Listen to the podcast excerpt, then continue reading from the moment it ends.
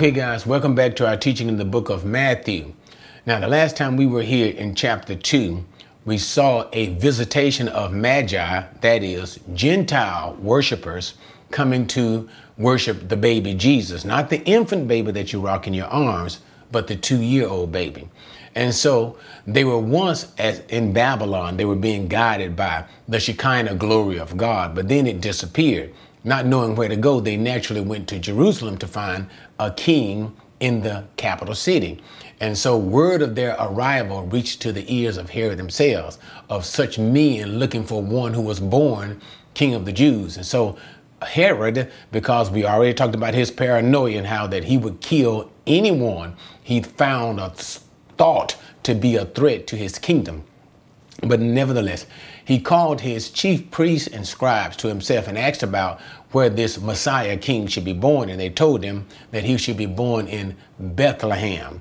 And so, hearing this new information, Herod summoned the, um, the Magi to himself. He summoned them secretly told them that Jesus, I'm sorry, not so much as Jesus, but this Messiah that you're looking for should be born in Bethlehem. Search for the child carefully and bring word back to him so that he too may worship him.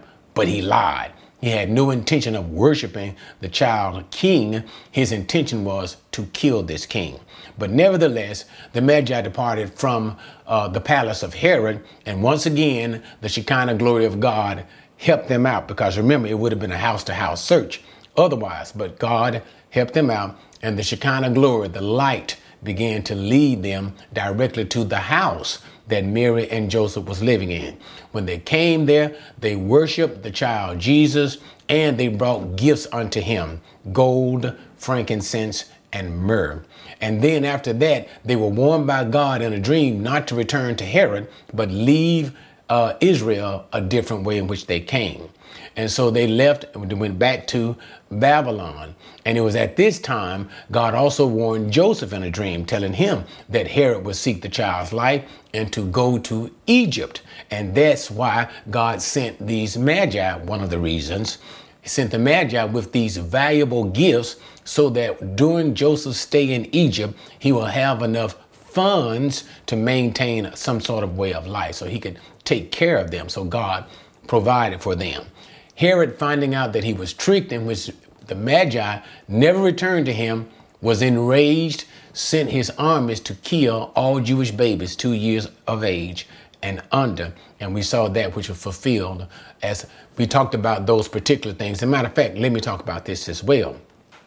We did a previous video, I'm sorry, we did a video after we did chapter 2 in how New Testament writers understood the Old Testament, how they interpreted Old Testament prophecies. So if you have not looked at that video, go back and look at that video, okay? But anyway, so he sent and killed those babies, and that's when he said that this was fulfilled. That's what was spoken by Jeremiah the prophet. But nevertheless, Joseph went into Egypt and he stayed in Egypt until the death of Herod. And God told him to return back to Israel because the one who sought the child's life is now dead. And Joseph came back and he found out that Archelaus, son of Herod, was reigning in his place and he was worse than his father. And God once again directed him to go to Nazareth where Jesus was being raised. So now, as we get into chapter 3, Matthew skipped basically, for the most part, almost 30 years of Jesus' life, and he he jumps into the life of Jesus as an adult man dealing with the ministry of John the Baptist. Chapter 3, verse 1. Now, in those days, John the Baptist came preaching in the wilderness of Judea, saying, Repent for the kingdom of heaven is at hand. For this is the one referred to, I tell you what, let me just do three. For this is the one referred to by Isaiah the prophet when he said, The voice of one crying in the wilderness, Make ready the way of the Lord, make his paths straight. Okay, now there's a substantial amount of unpacking that we need to do with this, this verse here. So let me not try to get excited. I don't want to speak too fast, but make you understand all that's going on. So here, he pushes us forward in time, almost 30 years, to the time of John the Baptist. Matthew does not concern us with John's birth and, nothing related to that like Luke does. He just immediately goes to John also as an adult man and he calls him John the Baptist. In other words, John the Baptizer. Now, one of the things that I want you to see here is baptizing was nothing new. It was quite common amongst the Jews. And so we would often think that baptism was something that happened for the most part in the time of Jesus and for those who were believers in Jesus. That is not correct. Jews were also baptizing even before, many years before Jesus came on the scene. But the idea of baptism is this the one who is baptizing has a particular message that he is proclaiming. And so, therefore, whatever message that one is proclaiming, to receive baptism by that one means to accept his message. And that's the case. To accept his message. And this would inevitably make you a follower or a disciple of such a one. Okay? Whether that discipleship is intimate, that is like a day to day thing, or whether it simply says, we believe in such a one's ministry. So, as John is a baptizer, he has a message that he is declaring. That's the main thing that we need to understand. And for those who are submitting themselves to the baptism of John, they're saying, I believe and accept your message, and to one degree or another, I am a follower of you. I believe in your ministry. So, John the Baptist, he came preaching in the wilderness of Judea. Now, I can be, let me just go ahead and tell you, because I was going to wait till I was going further in the thing in the wilderness of Judea. Okay, never mind. I'm not going to tell you. I'll wait till I get there. But now here's what you need to understand John the Baptist was not preaching in some populated area. That's the first thing that you need to see. Notice, let these words strike you in a wilderness, like a deserted place. So John was not preaching in a populated area where people can easily reach him. But John was preaching in a very much unpopulated area. So to hear the words that John was preaching, you had to make a, a, a sense of effort to go and hear John preach. And I'll save the rest of that commentary for later. All right. And what was John's message? Remember, with baptism, there is a message that is involved. Repent, for the kingdom of heaven is at hand. So now let's unpack that. Repent that deals with a change of ways, that a change of heart that deals with a change of ways. So your mind and your heart is changed, and therefore your ways and your actions are following the change of heart. A change of a change of mind that results in a change in your conduct. And so this he would simply call repentance. And we'll talk about that even more so when we get into the text, okay? So he's asking them, repent, but notice what he is saying. For the kingdom of heaven is at hand. And this is something that is often confused by us Gentiles because we neglect the Jewishness of the first century uh, uh, of the apostles of Christ, the times of Christ, the teachings of Christ, and even of John the Baptist. We neglect that and we neglect to consider there is a Jewish element that is involved.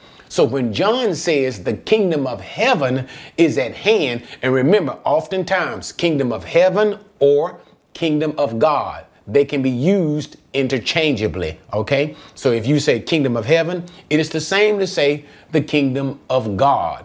And because this is Matthew, what did I just say? Matthew writing. And remember what we said about Matthew in the introduction concerning the Gospel of Matthew. Matthew's Gospel is unto the Jews, and Matthew himself is very Jewish. And one thing that the Jewish people did not like to say was God's name, or they would never use God's personal name. They would simply say the name, as we would simply say it in um, English, the name, or in Hebrew, Hashem. But anyway, so here he is, he is referring to the kingdom of God, the kingdom of heaven, okay? In that reference to the kingdom of heaven is dealing with the coming Messiah because, okay, this is a part of the unpacking. The, the kingdom of heaven is what the Jewish people were looking forward to. They were not like us, and I don't want to deal with all of that contrast because we always talk about going to heaven, and I've heard people say going to heaven and walking around all day. That is not what's going to happen. We'll only go to heaven for a short time, and we're coming right back down to the earth because heaven is never intended to be the home of the saints of God.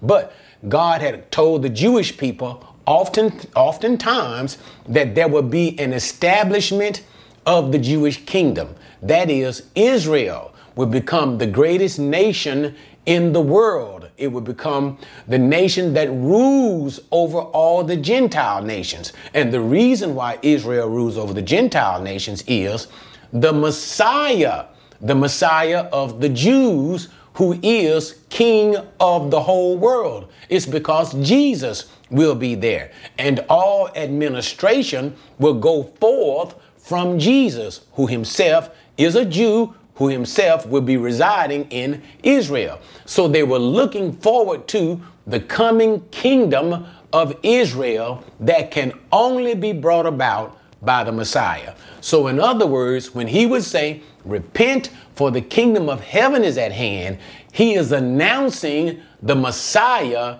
is near. The coming one who will bring this kingdom is, is right around the corner. That's what he's saying. Okay? Now, then it becomes verse number three. It talks about the person of John, because, and we'll talk about that even later. And it says that John's very person and the activity, the, the work that he is doing, is a work that was pronounced by God much earlier in the scriptures, almost 700 years ago, through the prophet Isaiah, Isaiah chapter 40. And this is what we call, once again, go back and look at what I said, how New Testament writers uh, quoted the Old Testament writers. This is a literal interpretation. So John the Baptist is a literal fulfillment of Isaiah chapter 40. I think it's verse number three. But anyway, and what does it say? One referred by as the prophet, the voice of one crying in the wilderness. The idea of crying does not mean he's weeping. That means he is proclaiming, he is preaching something. Remember, John was doing what? Preaching in the wilderness.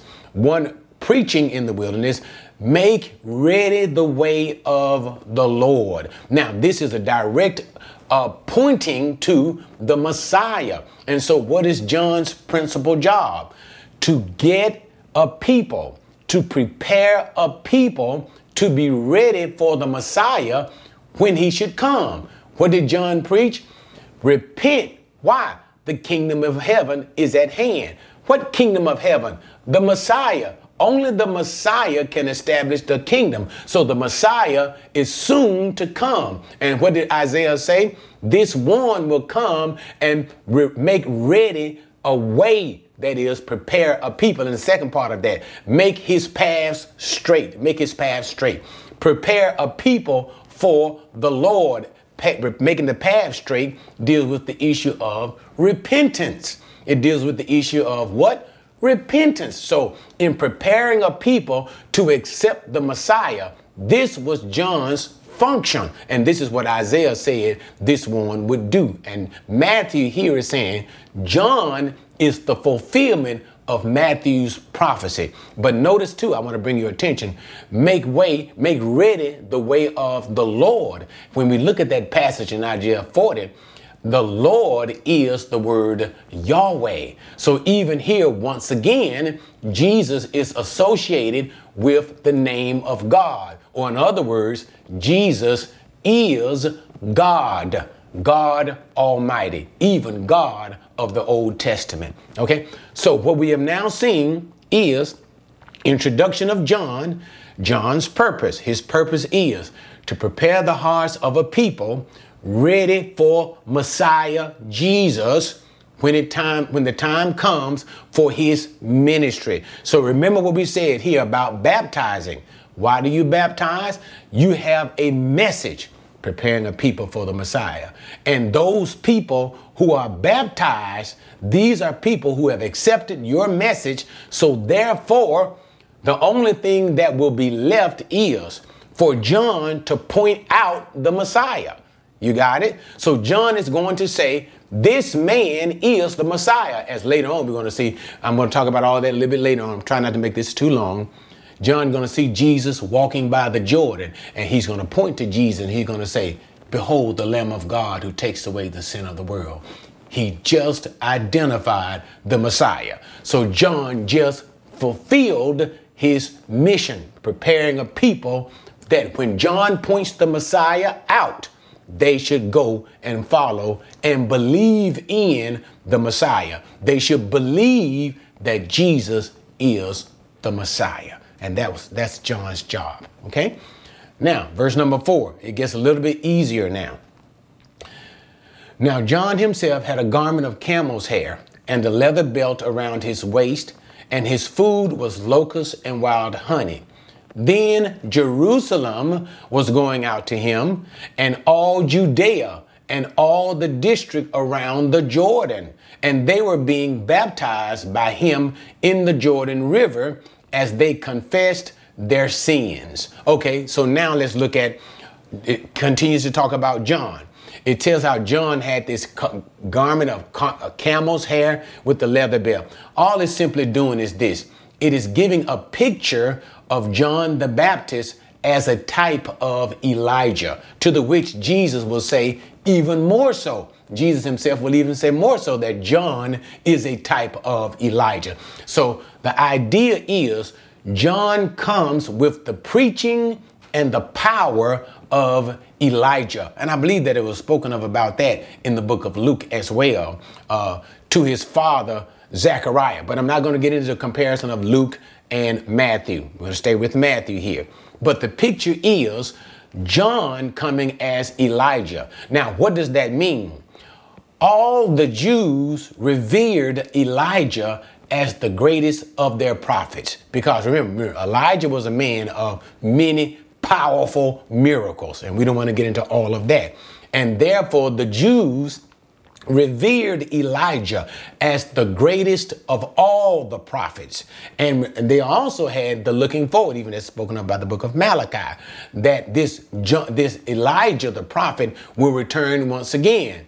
To the which the disciples themselves would be kind of confused about that issue in relating John the Baptist and Elijah the prophet. But I'm not going to get into that at all right now.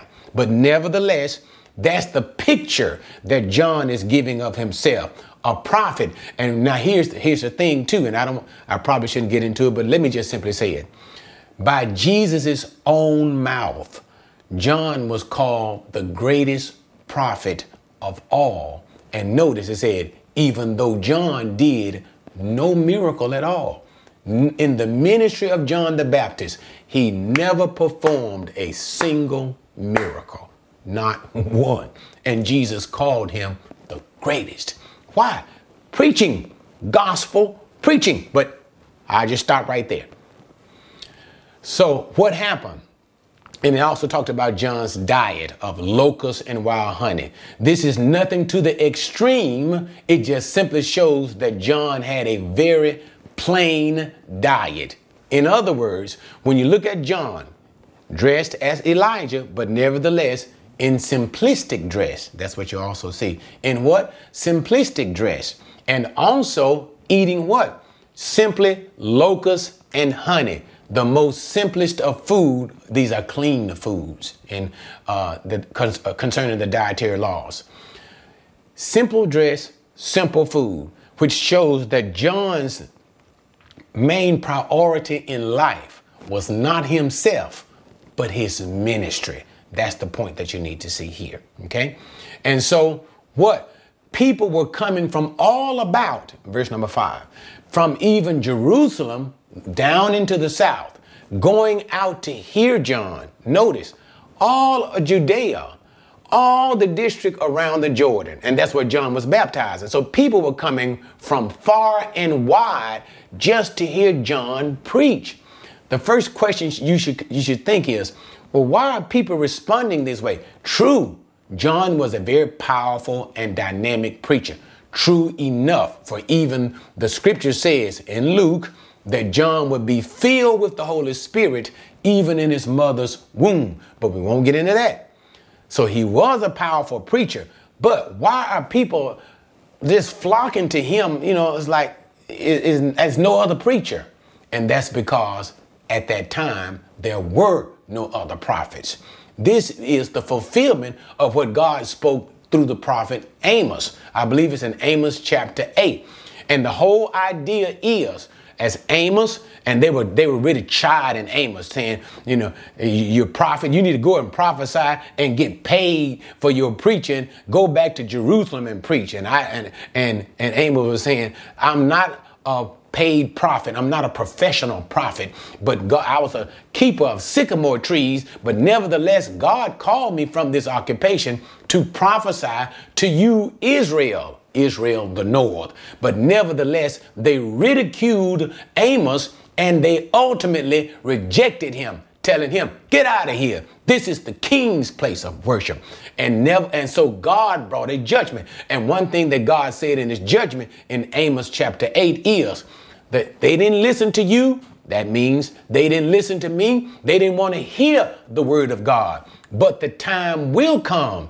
I will bring about a famine. And the time will come that I will bring about a thirst. It will not be a famine for bread. It will not be a thirst for water, but it will be a thirst and a famine for the word of God. For there will become a time, a season that they will long. The people of Israel will go to and for looking for a word from God, looking for a prophet of God, and they will find none. And that's what we mean when we talk about the 400 years of silence. And the 400 years of silence simply is from the closing of the Old Testament to the beginning of the New Testament. That is, the New Testament begins with the preaching of John the Baptist, 400 years. From that time, the people of Israel heard no word from God. A people who were constantly accustomed to hearing a word from God, whether it's a word of blessing or whether it's a word of judgment. They always had some kind of word from God. But for 400 years, they heard absolutely nothing. So you now can imagine when John the Baptist, energized by the Holy Spirit, begins to preach way out there, where? In the wilderness. In the what? In a desert place it didn't matter. Folks came from the city, folks came from Jerusalem, folks came from everywhere because what? Finally, God is beginning to speak to us again. Okay? And so that's what's going on. And so what happened?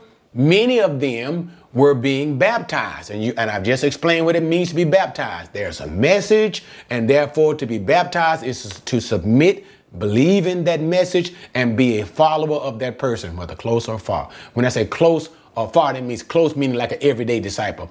Far means you go back to your home, living your life, but still you say, I believe in John the Baptist. And many people believe that John was a prophet. Okay? So they were being baptized by John in the Jordan River. And notice what? They confessed their sins. What did John say? Repent.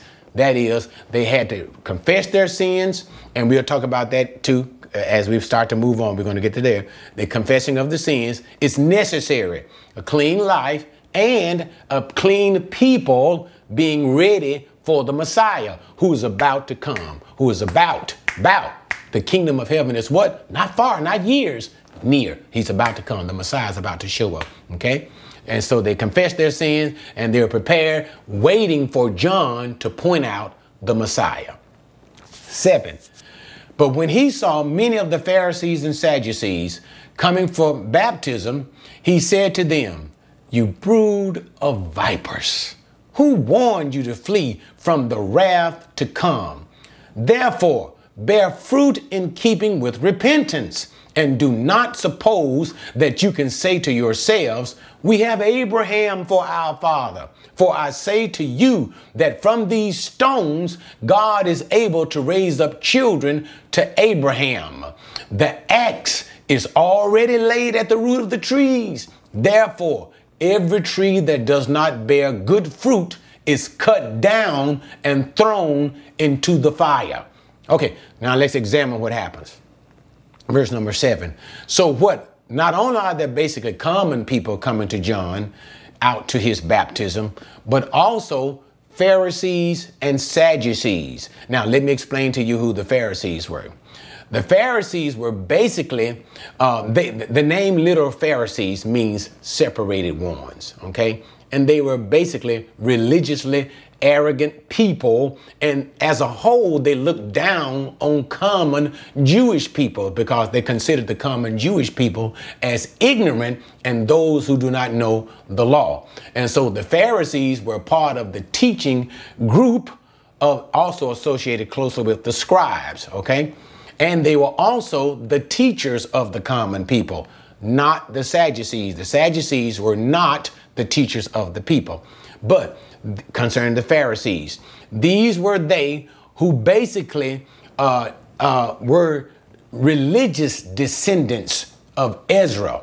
And, and I don't want to get into all of that, but okay. When Ezra came back, and this is after the Jewish people were uh, judged by God and sent to, into Babylon for 70 years. After that 70 years was up, they began to return to the land. They returned with Ezra and Nehemiah. They remembered one of the words of the prophets that said, My people die for lack of knowledge. And so, therefore, Ezra chose, and notice the Bible called Ezra a prepared scribe. So, therefore, Ezra, along with other men who knew the Old Testament scripture, namely the law, the law of Moses, first five books. He made it his mission to begin to educate the Israelite people on the word of God. And there came from him a scribal group of people who determined to educate God's people according to the word. And so down and down and down. I, okay, might as well. Down through time, what they began to do is these scribes began to add unto the word of God. That is, they would say, they would do what they called build a fence around the word of God.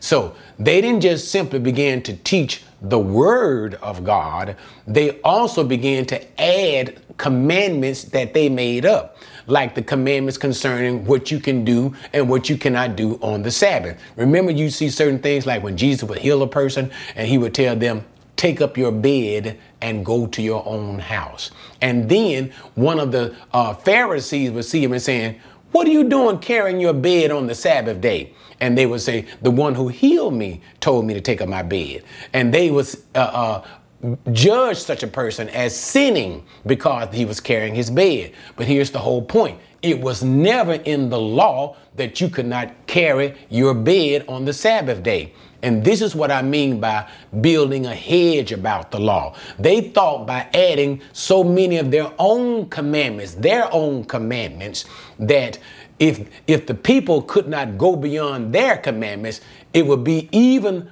unlikely they, they could uh, go against God's commandment. But then they began to do, as time would pass up until the New Testament time, they will begin to look at their own commandments on par, equal with the commandments of God. And even by the time of Jesus, even greater than the commandments of God. And Jesus would give certain issues about, and I don't want to get into the, the, just let me just simply say it that way so it won't be so long. So it is this group that, and so this law, all of these additional laws, over 6,000 different laws that were never spoken of under the law of Moses, which is only 613 laws.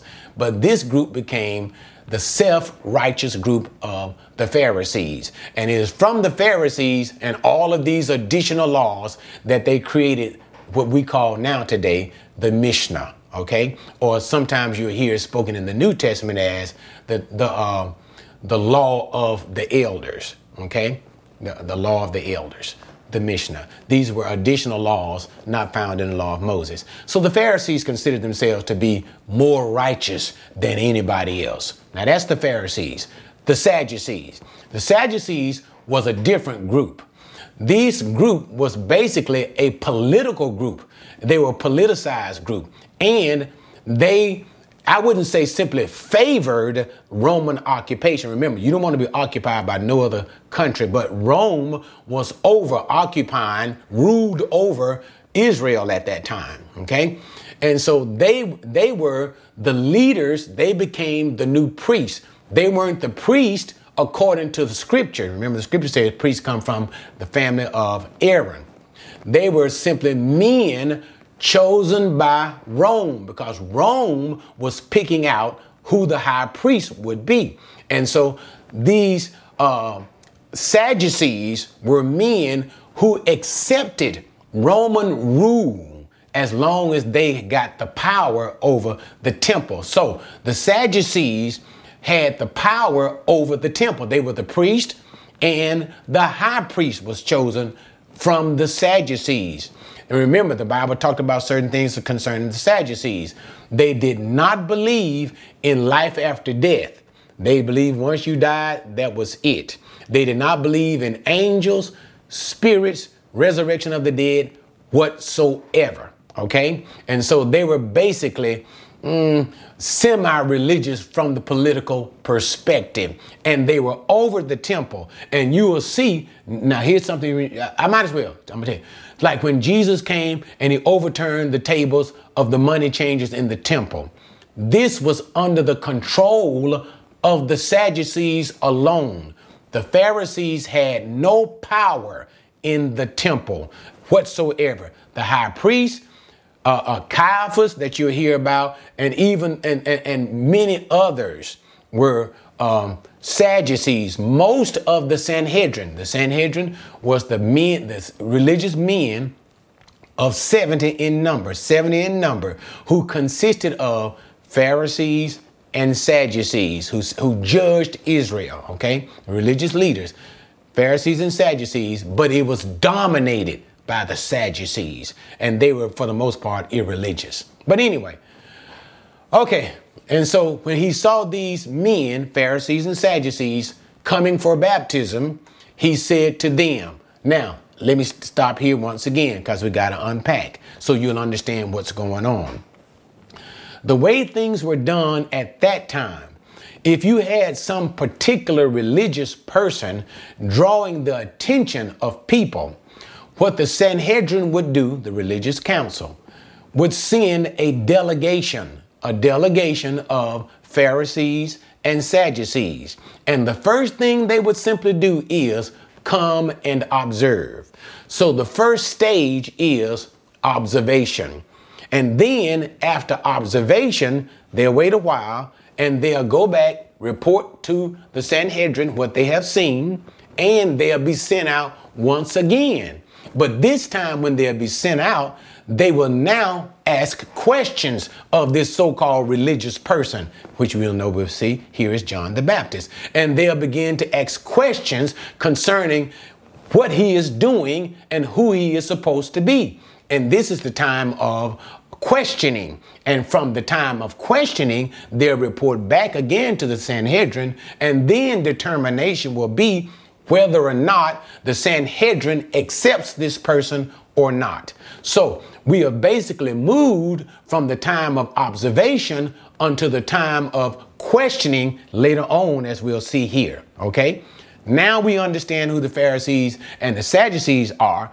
Now we understand why they have come out to hear John the Baptist preach, but they were not being baptized by John. Notice, coming for baptism, it doesn't mean that they were coming so that they themselves might be baptized, but they were coming to see the baptism of John, to observe and later to question it. Okay?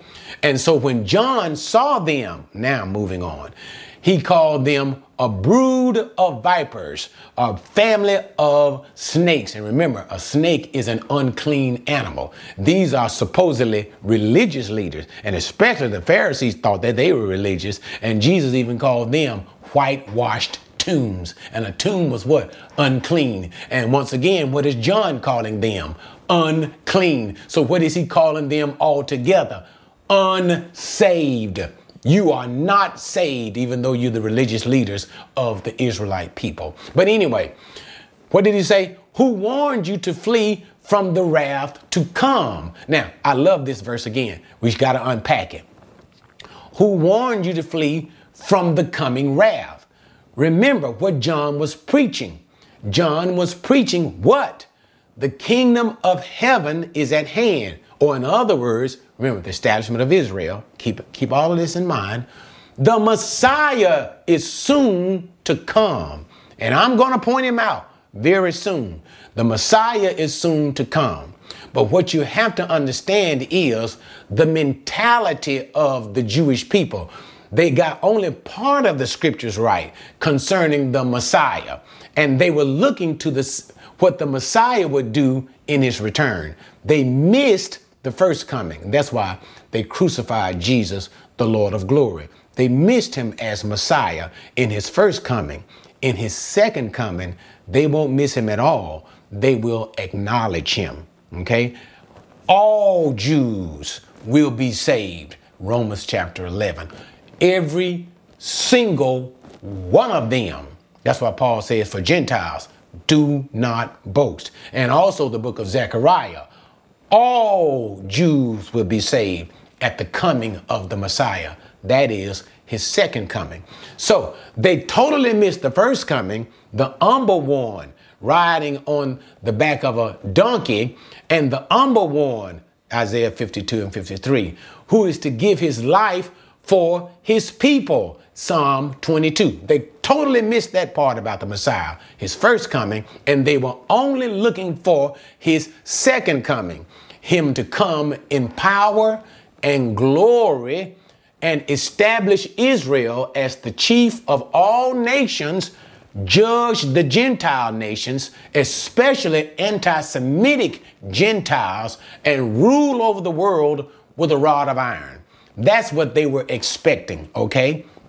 And here, this is exactly what John was expecting because John said the Messiah is about to come. And what does he say? And he says, what would he say? Preparing a people you need to be repentant, have the right heart, and accept the Messiah when I show him. Because when he shows up, he's going to come. Notice the mindset like he comes in the second advent. But this is still the first advent, but their mind is stuck on the second advent. Come with power, rule, and kicking tail.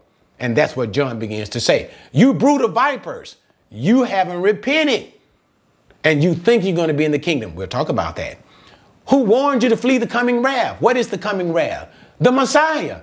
When he comes, he will separate right from the wrong, sheep from the goat, Gentiles especially, and those who are not prepared for him, who have not repented, will be cast into hell itself. And that's what we will see later on in the full context, all right, of when, when, Jesus, when Paul was, when Matthew was talking about he will baptize Holy Spirit and fire. But anyway, we're not there yet. So he's saying to these religious leaders, how did you get the message? So it's ba- basically tongue in cheek. It's kind of a bit of irony. How in the world you come out here to hear me preach? Well, how did you get the message to keep from going to hell? Who told you how to keep from going to hell? And that's what he basically said. So, but now let's continue. So in verse number eight, he says, bear fruit in repentance that that deals with in keeping with repentance. In other words remember john was saying he was preaching the baptism of john was all about. Repent for the kingdom of heaven is at hand. Repent change of mind change of heart. Why? For the messiah soon to come. He says you need to bear fruit. You need to live a righteous life a holy life. So we see John is condemning those jokers to their literal face. And for this reason, I say to any righteous preacher of God, righteous preacher of God, never to be afraid to condemn an unrighteous preacher, one who you know or one who is committing an unrighteous act. You do it face to face. Don't hide nothing. But anyway, so he says, you need to repent. And then verse number nine, deals with the mindset of these Jewish leaders, especially the Pharisee, when he says, Do not suppose that you can say to yourself, We have Abraham as for our father. What does he mean when he say that? It was a common teaching, especially by the Pharisees. And remember, I told you already, the Pharisees were the teachers of the people. It was a common teaching of the Pharisees that all Jews would be in the kingdom. Remember this concept that we have in modern day, especially among the Gentiles, we're going to go to heaven. That is not a concept in the Jewish mind. It's not about heaven. With the Jewish mind, the concept is about the kingdom of the Messiah or the millennial reign, or we'll simply call it the second advent of Jesus. Okay? So he begins to say, do not suppose to say to yourself, the Pharisees commonly taught that if you are a Jew, you automatically are going into the kingdom. It doesn't matter what kind of life you live. Simply by being a Jew, you're going into the kingdom. And this is what John is saying. John is saying you are lying and that teaching that you keep telling people about is a lie. And for you even yourself don't think that simply because you are a physical descendant of Abraham that guarantees you a place in the kingdom of God. And we're going to see later on Jesus is going to tell the tell the Pharisees when he was eating at a table and one of the Pharisees say, "Oh, how good it's going to be to eat at table with Abraham. That is to be in the kingdom of God." And Jesus is going to kind of look and say, "Will you be in the kingdom of God? No, you won't. I tell you the truth. Many shall come from the east and the west." Gentiles to whom the Jews did not suppose would be in great numbers in the kingdom. Many will come from the east and the west and eat with Abraham, and you, thinking that you were going to be there, will find yourself cast out. Same message of John here. Okay. So John is saying, don't think just because you're a descendant of Abraham, you got some automatic right or position in the kingdom. He says, let me tell you something if God don't need you to be in the kingdom. And I can imagine John looking down on the ground and pointing to the ground as he was talking to them and saying, You see these rocks on the ground? God can turn these rocks and raise them up as descendants to Abraham. God does not need your prideful, arrogant self. And that's a message that we need to hear as well. God does not need our prideful and arrogant self. You know, sometimes people act like sometimes when you got saved, you did God a favor. You did God no favors. None. God did you a favor. That's why salvation is always called grace.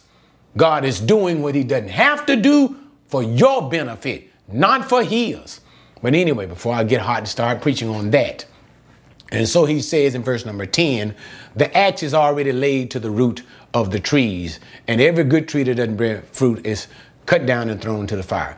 The axe is laid to the root of the trees. So now he begins to deal with Israel, especially the religious leaders of Israel, because he is talking to what? The Pharisees and the Sadducees. But the nation as a whole. And as the axe is laid to the tree, root of the tree, getting ready to be chopped. That's not a good thing. So he's speaking of judgment.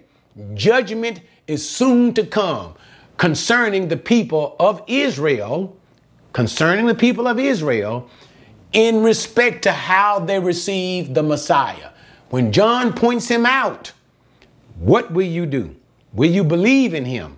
Will you receive in him? Because even now, God is soon ready to judge the people. Okay. So therefore, he says, I am urging you, as I told you, to repent and bear fruit of repentance. In other words, if you say you saved, live like you saved. Don't just simply say, as God said through, I think it was the prophet Isaiah, these people draw near unto me with their mouths, but their heart is far from me. Being saved is more than just talk.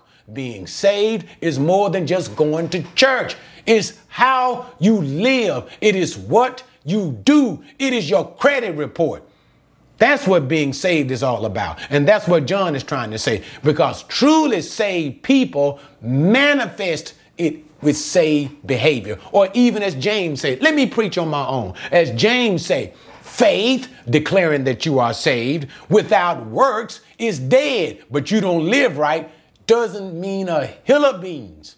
And that's the point that John is trying to make here. So he is simply saying judgment is near focused on how you deal with the Messiah, whether you accept him or not. So I suggest bear fruit because you, as the tree, if you do not bear fruit of repentance, you will be cut down and thrown into the fire. This speaks of judgment, and the ultimate judgment is the fire of Gehenna, or in other words, the fire of hell itself. So instead of thinking that you're going to be in the kingdom, you're going to actually end up being in hell. Okay, verse 11. Now John speaks of himself because what?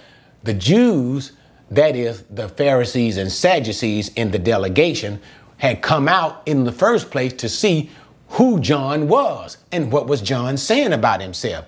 And now John tells them about himself. Okay, fine. You want to know who I am? This is who I am. Verse 11. As for me, I baptize you with water for repentance. But he who is coming after me is mightier than I, and I am not fit to remove his sandals. He will baptize you with the Holy Spirit and fire. His winnowing fork is in his is in his hand, and he will thoroughly clear his threshing floor, and he will gather his wheat into the barn, but he will burn up the chaff with unquenchable fire. Okay, so now he says, All right, fine. You want to know who I am? I'm the one who has a certain ministry preparing a people for the Lord.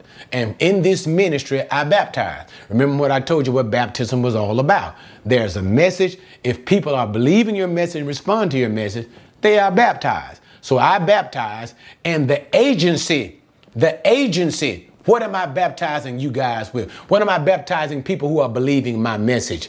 I'm just simply baptizing them with water. And what John is simply doing here, he's setting us up to show he, in comparison to the coming one, the Messiah, he is nothing in comparison to the Messiah. So I baptize, but I'm just doing it with water, right?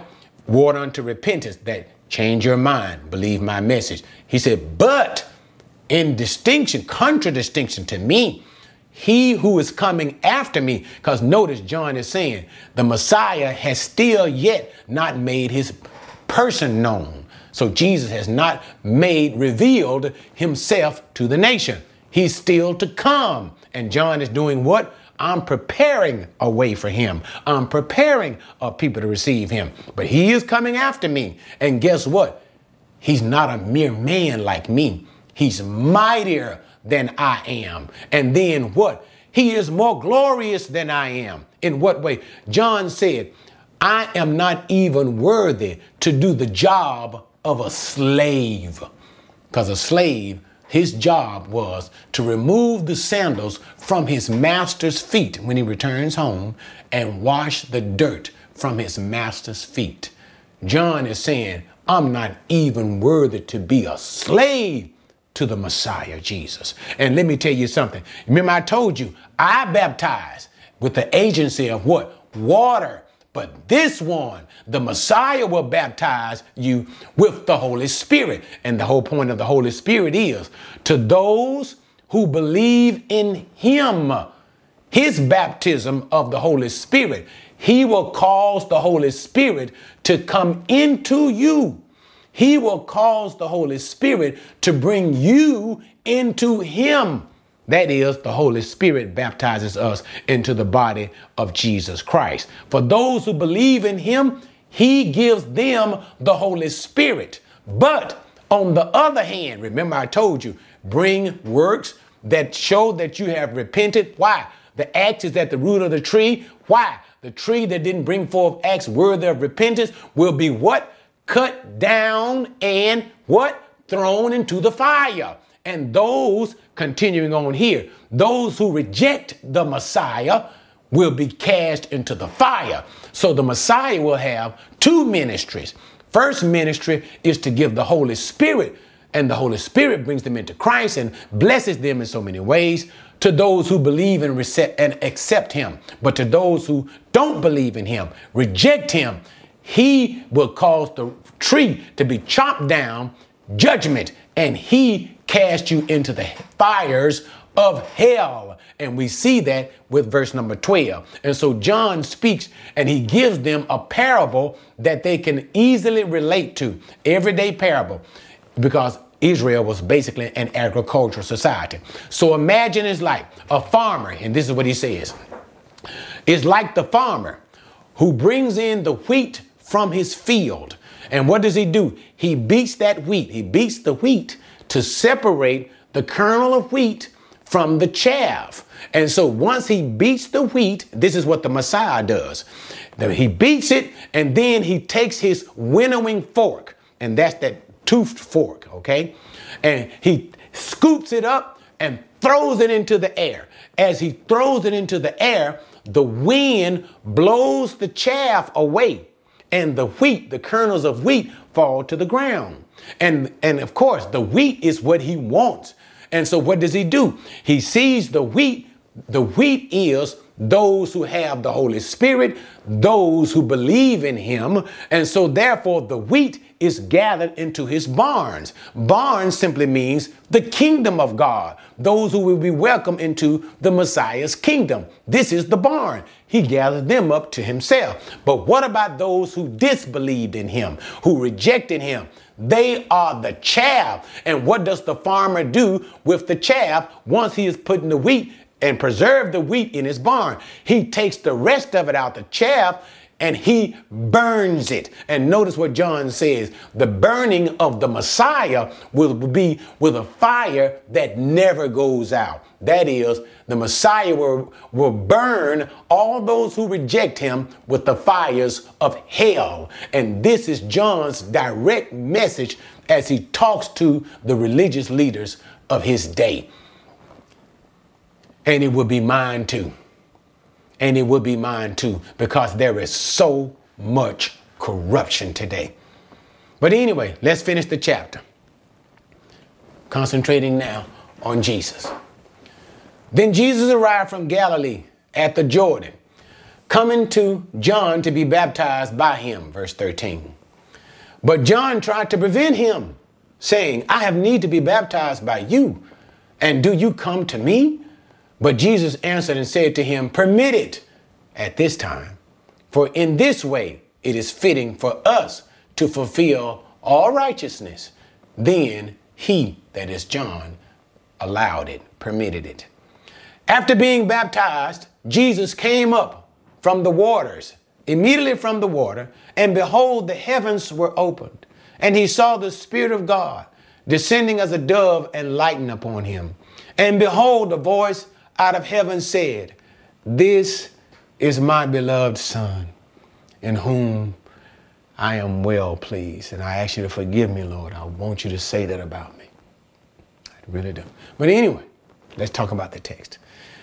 So later on, and some time has passed, Jesus now comes out of Galilee. Remember we said it. Go and look at chapter 2, the video on that. We said about Galilee. People didn't think it to be nothing. But nevertheless, Jesus, as I've heard the song as a youth, I know a man from Galilee. If you're in sin, he'll set you free. Do you know him? Tell me, do you know him? but anyway, he comes from Galilee, and Jesus comes to be baptized by John. Remember, John's baptism is a baptism of what? Repentance for uh, the calling out of the Messiah. When he calls the Messiah, you should believe him. So Jesus is now presenting himself finally to John as the Messiah. So John recognizes Jesus as the Messiah. And when he sees Jesus as a Messiah, remember what he just said previously concerning Messiah. He is mightier than I am. I'm not even worthy to be a slave unto him. And now here is Jesus coming to submit, bow down to John, submit himself to John to be baptized with John. And so John is taken aback, and John is saying, God forbid if anybody should be baptized, it shouldn't be you coming to me, it should be me coming to you.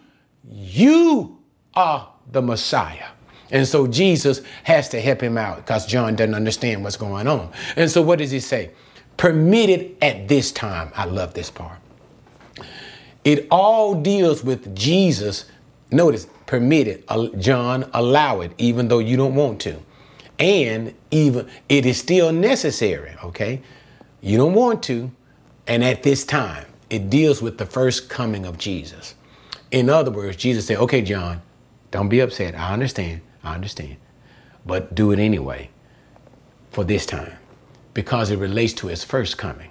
You see, when Jesus came for the first time, notice even earlier, we will see John in chapter, John chapter 1, I believe it is, when he sees Jesus walking by the Jordan. This was before Jesus was baptized. John said, Behold the Lamb of God that takes away the sin of the world. You see, John knew he was Messiah then. Jesus is now officially right here presenting himself as Messiah to John. But anyway, so John knows this thing, and Jesus said, just for this time, behold the Lamb of God. That's what I want to talk about. Jesus is God's sacrifice. The first time Jesus came is to be associated with his people. What association? Jesus' people. Remember, what did they say about the birth of Jesus? He shall save his people from what?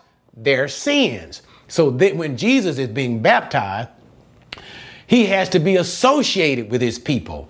He has to become a shepherd to his people. So, in being associated with his people, he had to associate himself with the sins of his people. He had to take upon himself what? The sins of his people. So, in taking upon the sins of his people, as we see him doing ultimately on the cross, he had to be baptized along with his people. So, the full association of the beautiful, sinless, and perfect Lamb of God, he associated himself with sinners like you and me when he baptized. Okay? And then he says, for this is what it means by, for in this way it is fitting to fulfill all righteousness, so that the righteousness of Christ in all that he does, taking on the sins of his people, associating himself with the sin of his people, that he may give them the righteousness of Christ, his own perfect and sinless righteousness. Okay? That which is his become ours. And I like that when Paul says, Don't worry about things, for all things are yours, whether Christ uh, or whether God, and Christ is God's. And you know what? And Christ is yours as well. All things are yours. But anyway, and finally, with that, convincing John baptized Jesus. And so when Jesus was baptized, after all of a sudden, can you imagine that as he was dipped into the water? What a holy time and a holy situation. And then raising Jesus back up. And all of a sudden, the heavens began to open. And what you see is a literal dove, literal dove. The Holy Spirit took the form of a dove and lighted upon the shoulder of Jesus. And when the Holy Spirit and this is the idea. The Holy Spirit came upon Jesus and remained. Now, it does not mean that he remained as Jesus walking around with a bird on his shoulder. no, it means he came and alighted upon him as a bird initially, and then the Holy Spirit just simply came into him, came upon him, okay? And remained for the rest of his ministry. And so, as the Holy Spirit did that, and the clouds of heaven being open, there was the voice of God the Father. And what did he say? Notice how it, how it deals with it. This one, this particular one, this one alone, in no other way, like no other person. He is my beloved son. And what? and in him I am well pleased. Now bring that well pleasing of God into the context. Jesus says, permit John, baptize me. You need, you gotta baptize me. Because what? I gotta take the sins of my people. I gotta bear the sins of my people. I gotta go to the cross with the sins of my people. And I got to give my people my righteousness. And what does God say about this son taking on the sins of his people, dying on the cross for his people? This one being sent by God in the first place for this reason. For this very reason. And what does God say? This Jesus, my son, I am well pleased with him. May God be well pleased with all of us that we do the things that are right, pleasing in his sight. Okay? That's enough of Matthew 3. I think I got more emotional on that one than anything. I almost felt like crying at certain parts. But anyway, thanks for joining me, guys, on that one. I know it was extensive, usually are. Join me next time as we get into Matthew chapter 4 and we begin to deal with Jesus' temptation in the wilderness. That is, there will be the temptation, the trials of Jesus, and then Jesus will actually begin proclaiming that he is the Messiah. And this is what it will be meant when Jesus says, Repent, for the kingdom is at hand. The Messiah is now here. All right, guys. Love you. Thanks for joining me. Check you next time. Producing these videos take a lot of time and they take resources too, guys. All the, the computers, the cameras, the blah, blah, blah, blah, blah. They take resources. So, if God touches your mind and your heart, bless this ministry. If it helps you, if these teachings help you, bless the ministry. Send a donation or even become a monthly partner with me so that I can continue to do these things. I don't do it. I don't do it to make money. God forbid. But I do it that the ministry may be supported and that I might continuously, with joy, because it does give my heart joy, to continuously bring these lessons to you for your benefit, for your spiritual enrichment. Okay? So help me out